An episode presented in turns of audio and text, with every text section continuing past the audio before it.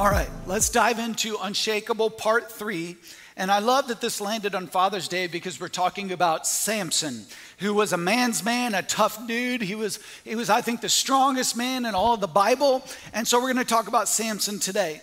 This series, the Unshakable series, it's what does it look like to be unshakable, to live an uncompromised life, even when life sometimes seems out of control. and so, for a few weeks longer, we're going to look at Old Testament characters and what we can learn from their lives. And so, the first week, um, my dad talked about steadfast endurance. Uh, last, er, and then uh, last week we talked about David. And so, if you missed either of those messages, I encourage you to, to catch up online. All the messages are available on the website. But this week, Samson. Samson is another amazing story with out of this world storybook happenings and feats of strength. He was like the Old Testament version of the Avengers, in, in case you're young and, and you like the Marvel movies. But even with the superhero characteristics of Samson and of the story, it's highly, highly relatable to you and me. You see, you might not think you have anything in common with a guy that can pick up a 700 pound gate and carry it to the top of a mountain. I know I couldn't do that. But Samson did all kinds of things that are just like things that me and you do. In Judges 13:1, it's where the story begins. And if you have time this week, I would love for you to kind of make it your homework assignment from church to go home and read Judges 13 through 16. It's a great story. You'll love it. There's lots of twists and turns. And so check it out this week. But here's what it says in Judges 13, verse 1. Again, underline that. Again, the Israelites did evil in the eyes of the Lord. So the Lord delivered them into the hands of the Philistines for 40 years. Now, all throughout the book of Judges, chapter after chapter, or, or judge after judge, it starts like this basically. Again, the Israelites did evil in the sight of the Lord. Maybe you can relate, relate to that in the, a little bit because you've started things in your life Maybe you started things with good intentions, like, I'm never going to do that again, or I'm never going to do this again. And then all of a sudden, you find yourself right back at square one, having fallen into the same pit, the same trap that, that the devil left for you last time. I've been there. And so I relate when I read this, and I'm like, again, the Israelites did evil in the sight of the Lord. Thanks, Bubba.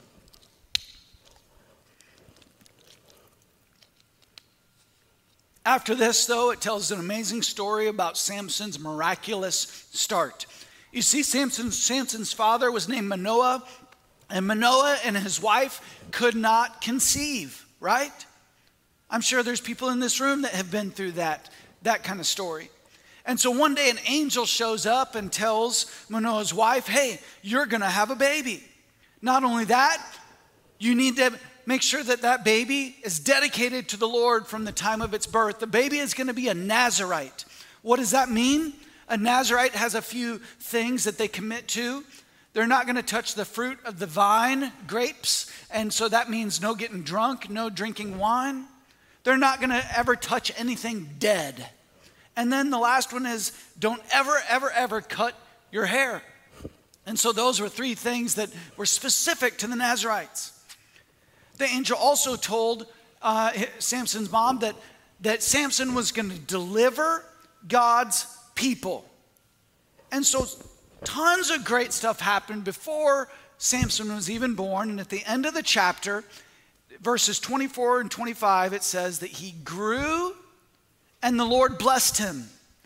And the Spirit of the Lord began to stir him now, if you remember, if you remember last week when we talked about David, there was a similar verse. When David was anointed by Samuel, the Spirit of the Lord came upon David from that point forward, right?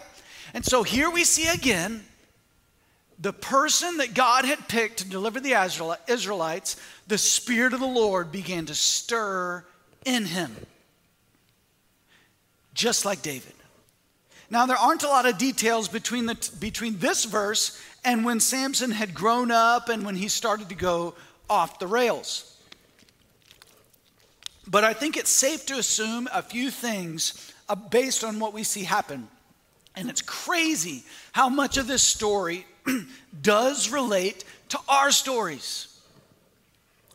So, what do we see? God has a plan for his life. God's Spirit was upon him. Did you know that God's Spirit is available for you today? In Acts chapter 2, the Holy Spirit came upon the, the 120 in the upper room, signifying that God's Holy Spirit, the Comforter, is available to anyone who puts their trust in Christ. Those closest to Samson knew this and respected it, that God had chosen Samson for a specific purpose. Samson knew it. He knew that he had been dedicated to the Lord, but I'm not sure that he respected it. It seems like Samson's faith was just the faith of his parents, and he, it had not yet become his faith, right? He outright defied instruction. It's almost like he ignored the miraculous start that he had come from. He went where he wasn't supposed to go. Have you ever done that? You knew you shouldn't go there, whether it was a physical place or someplace online. He went where he wasn't supposed to go. He fell in love with the wrong girl. He demanded what he knew he shouldn't have. He was entitled. He touched the carcass of the dead lion. You and I probably can't relate to that one because, uh, because that's not a thing for us. But he touched something he wasn't supposed to touch. His wife betrayed him. Have you ever been betrayed by a friend or somebody close to you? He gets mad and he goes back home. Have you ever launched out in life and then gone back home with your tail between your legs, right?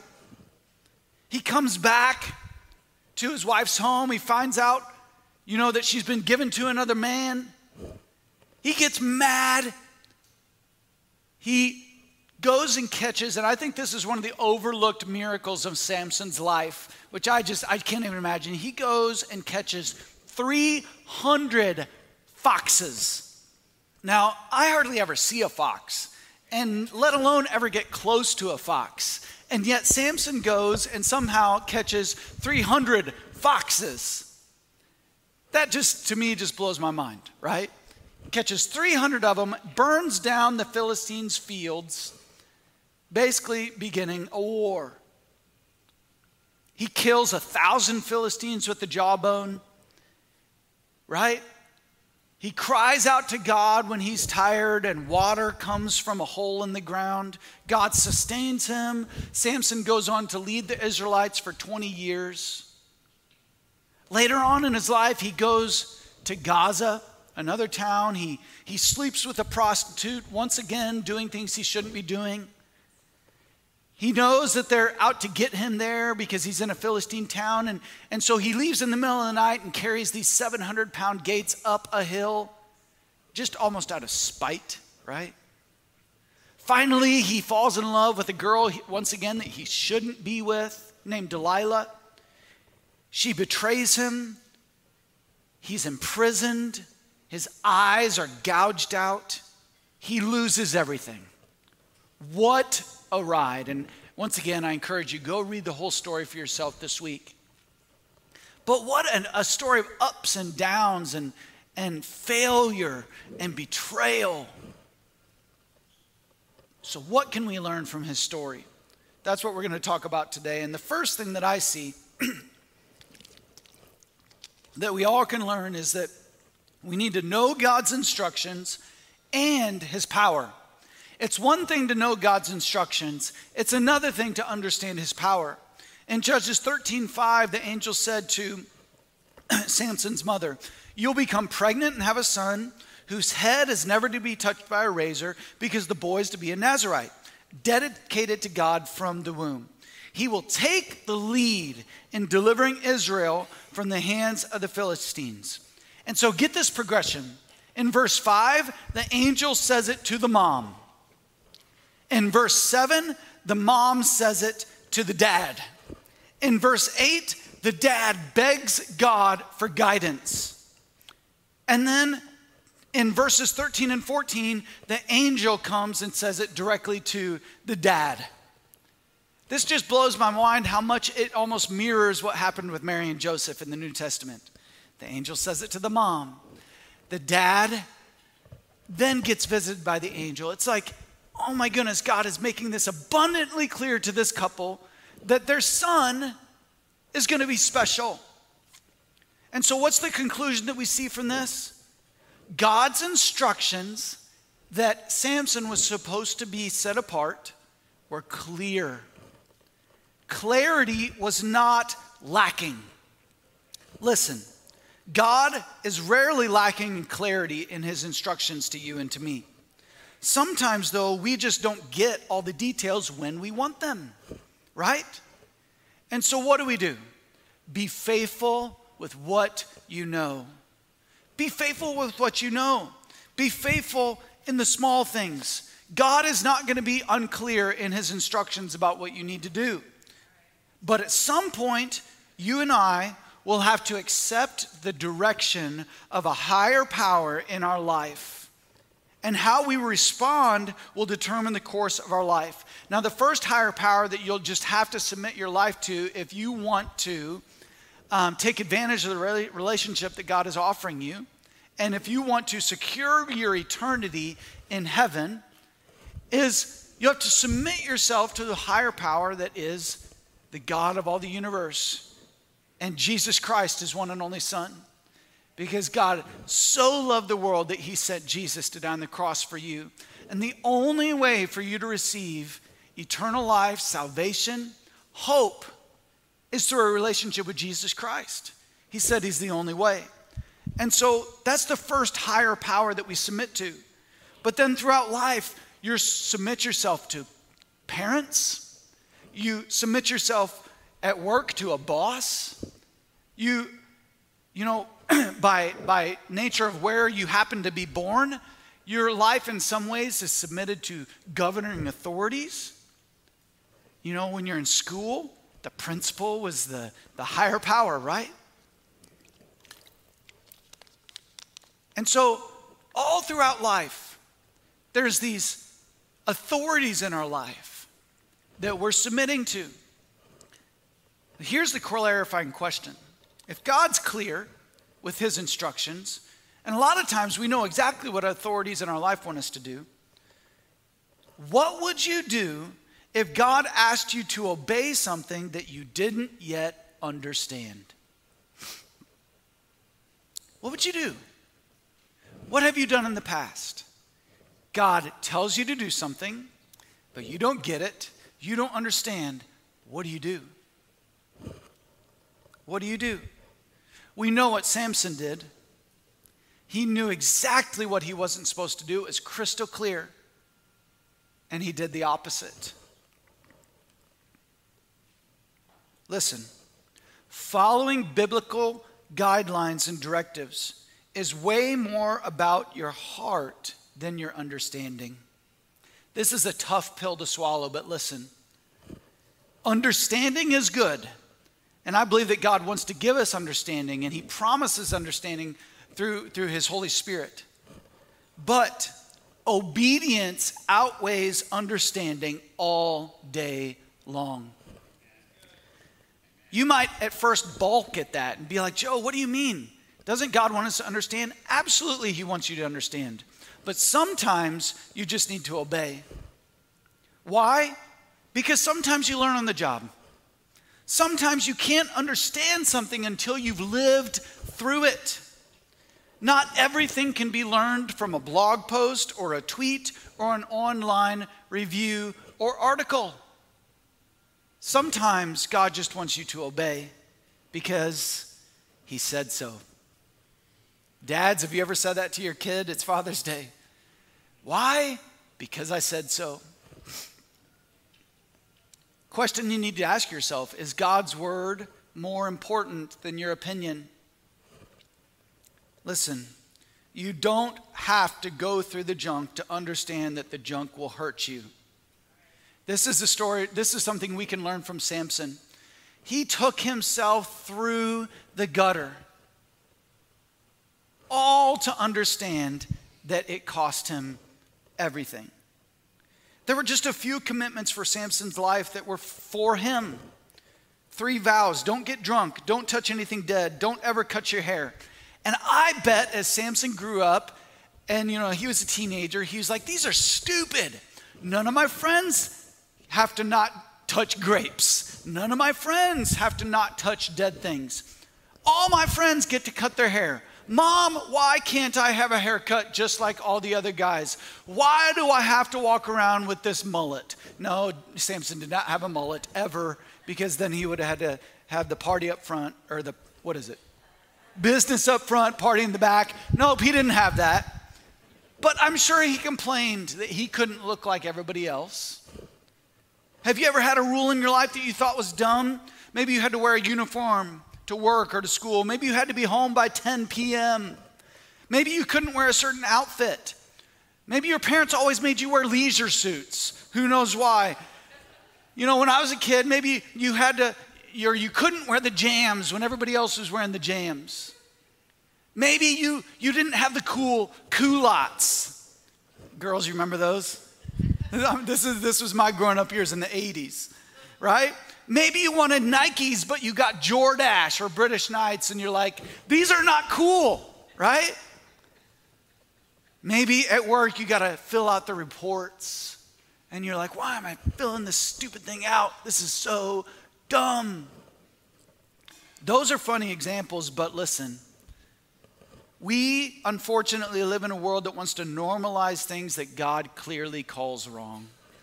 And really, it doesn't matter if you understand it or not. If God says it, His words need to rule your life.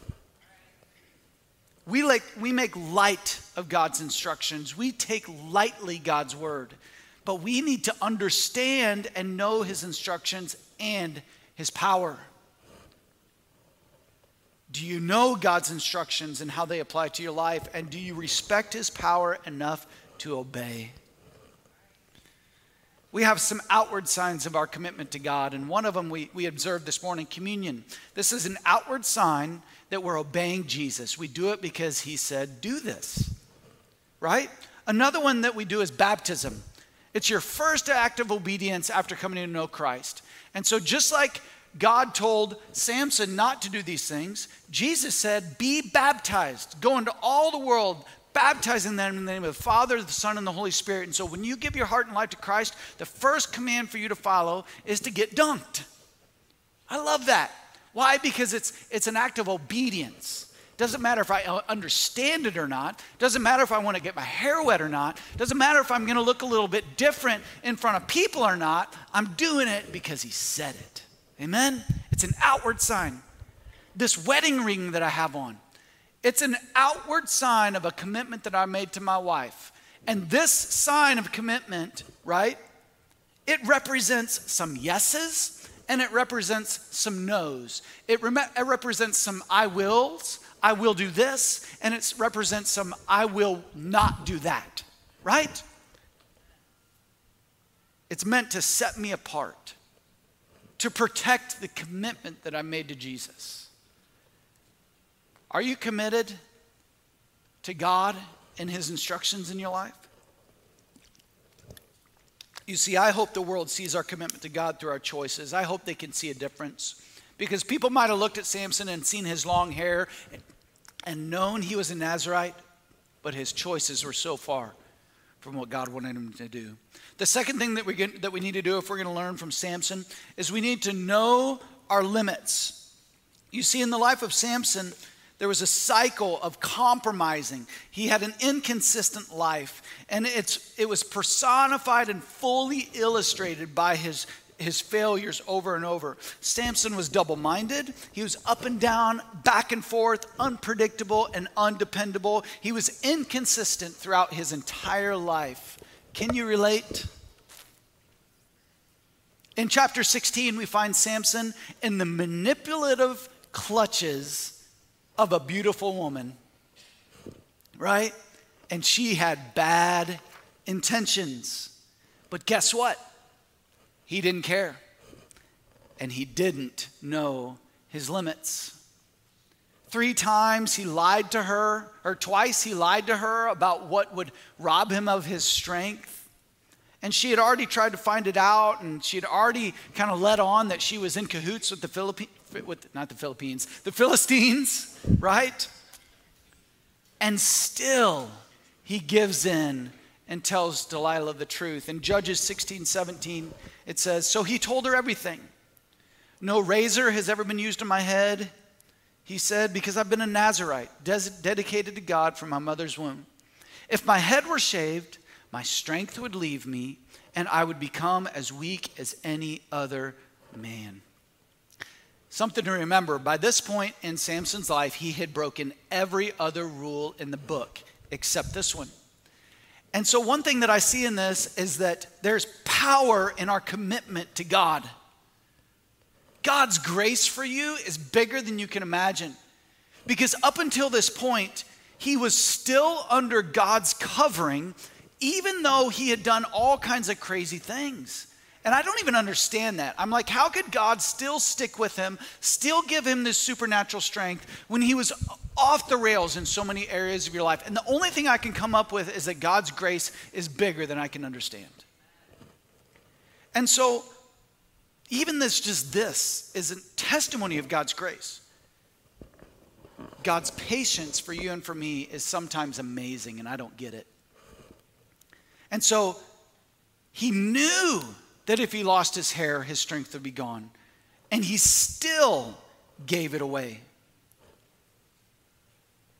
And you just, the, the question begs to be asked who would be so dumb? You read the story and you're like, I'd never do that. But the truth is, to the, the answer to the question, who would be so dumb? Me. You? We do dumb stuff like that all the time. When we compromise what God has asked us to do, we forget that our sin always takes us farther than we want to go and costs us more than we want to pay. The verse in Proverbs 26 11 rings so true. It says, As a dog returns to its vomit, so a fool repeats his foolishness. And I would love to say that I've never been there, but I have. Right? And you can probably relate. And so when we look at the life of Samson, he either didn't know or he didn't care about his limits. He lied to himself. He thought, I can handle it. And he couldn't. And so, what all do we see throughout the life of Samson as far as compromise? He compromised in marriage, he married an unbeliever, which was not just a Nazarite requirement, it was a requirement for all Israelites. Number two, Samson compromised by showing disrespect for his parents. This was not just a Nazarite requirement, it was one of the Ten Commandments. He compromised his vow or commitment to the Lord of being a Nazarite. He eventually broke every single one of those commitments. Number four, compromise, Samson compromised control over himself by burning with anger and letting his temper just run wild. And so, what do we see? He was obviously anointed by God, which should have meant that he was set apart. But his life looked no different than the world around him. His anger, his temper, his revenge, his lust, his entitlement, and his pride were uncontrollable. He did not know his limits.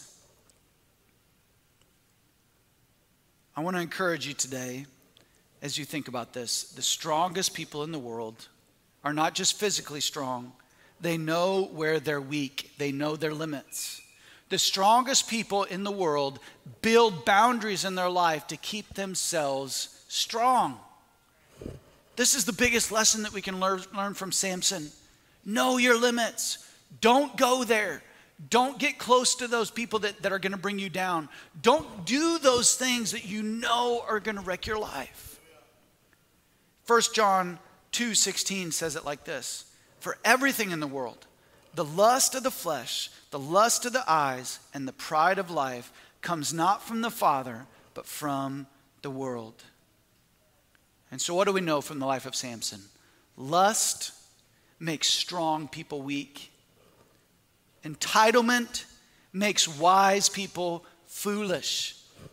And pride makes smart people really dumb. Know your limits and where your help comes from. You can't do it alone. The third and last thing as we close today that we learn from the life of Samson is that we really need to be strong at the right things. You see, Samson was freakishly strong, all kinds of acts of strength. Can you imagine taking on a thousand soldiers by yourself at one time with nothing but a jawbone? Must have been a sight to behold, right? But fast forward, Samson, after all his feats of strength, he gives in to Delilah. He's captured by the Philistines. He's shaved bald. His eyes are gouged out. His sight is taken from him. He ends up grinding away at the mill, enslaved by the Philistines, sentenced to hard labor the rest of his life. He's lost it all. But his hair began to grow back. The Philistines one day throw a party. They bring him out to taunt him and to gloat and just to say, Look, we took down Samson, right?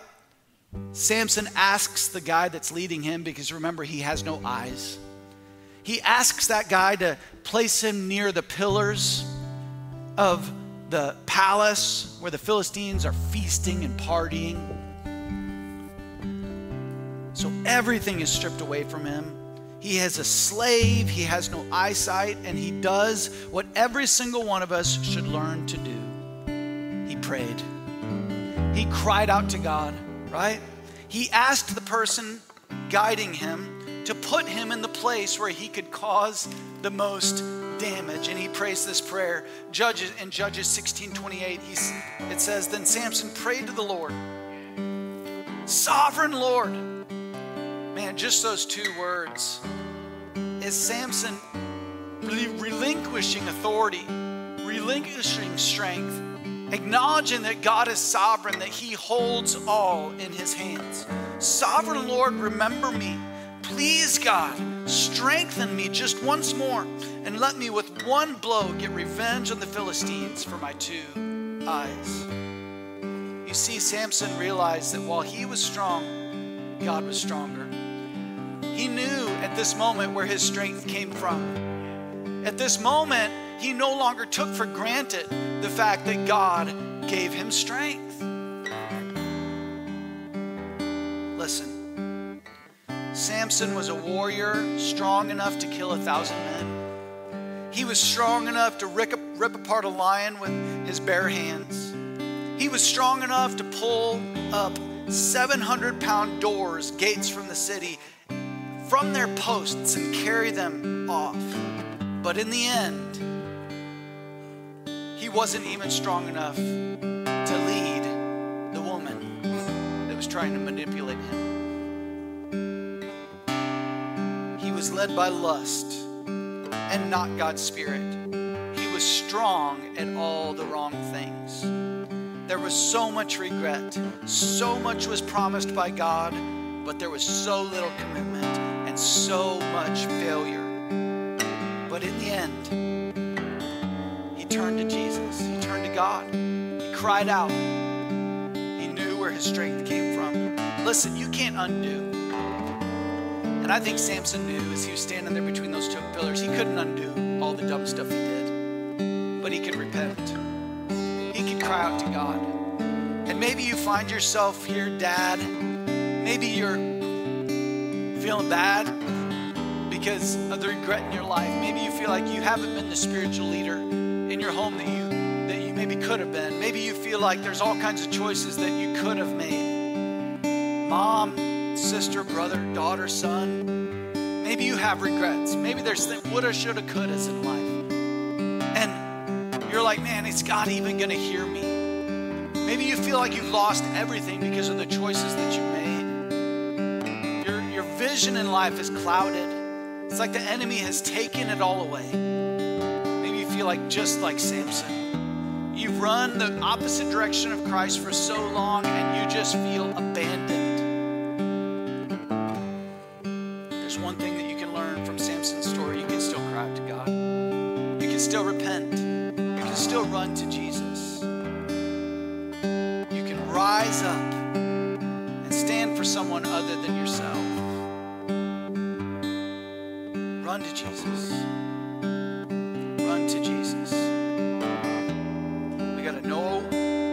Instructions and His power for our life. We've got to know our limits and where to set up boundaries in our life. And we've got to know where to be strong. We've got to be strong in the right areas. Men leading your family, women being a godly woman of God, a, a godly woman that, that is a great testimony to God's goodness. Sons and daughters honoring your parents, respecting right thing even when culture and everybody else is run, running the wrong way. We can do this, church. But we've got to be strong at the right things. We've got to run to Jesus. We've got to pray and read His Word. We've got to be committed. We've got to follow through. If you could bow your heads and close your eyes with me today. If you're like, Joe, that's me.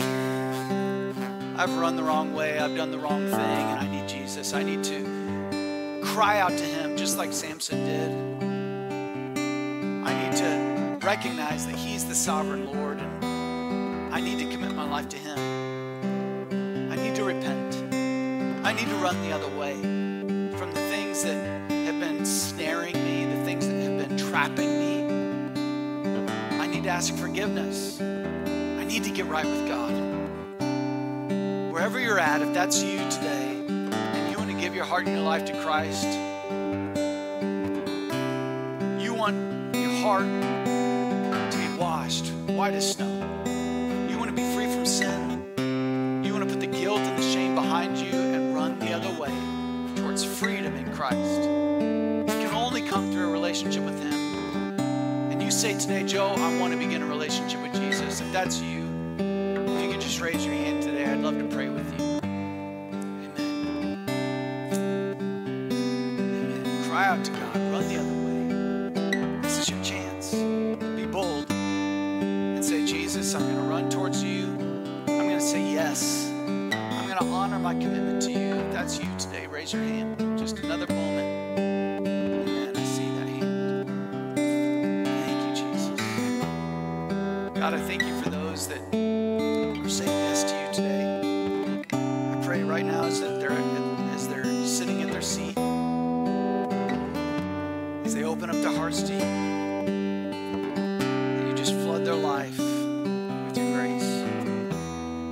that's you today and you're sitting there and you're ready to give your heart and life to Christ, I just encourage you to pray a prayer just like this in your own words. You can say, Jesus, I give my heart to you. I confess I'm a sinner and I need a Savior. I believe that you died for me on the cross, that you rose again on the third day. I want to follow you. I want to trust you with my life. Help me, Jesus, live according to your word. I know that I probably won't always do the right thing. And so I thank you for your grace. But help me, Jesus, every single day to get better. Help me every single day to run after you, to set my eyes on you, to be devoted to you.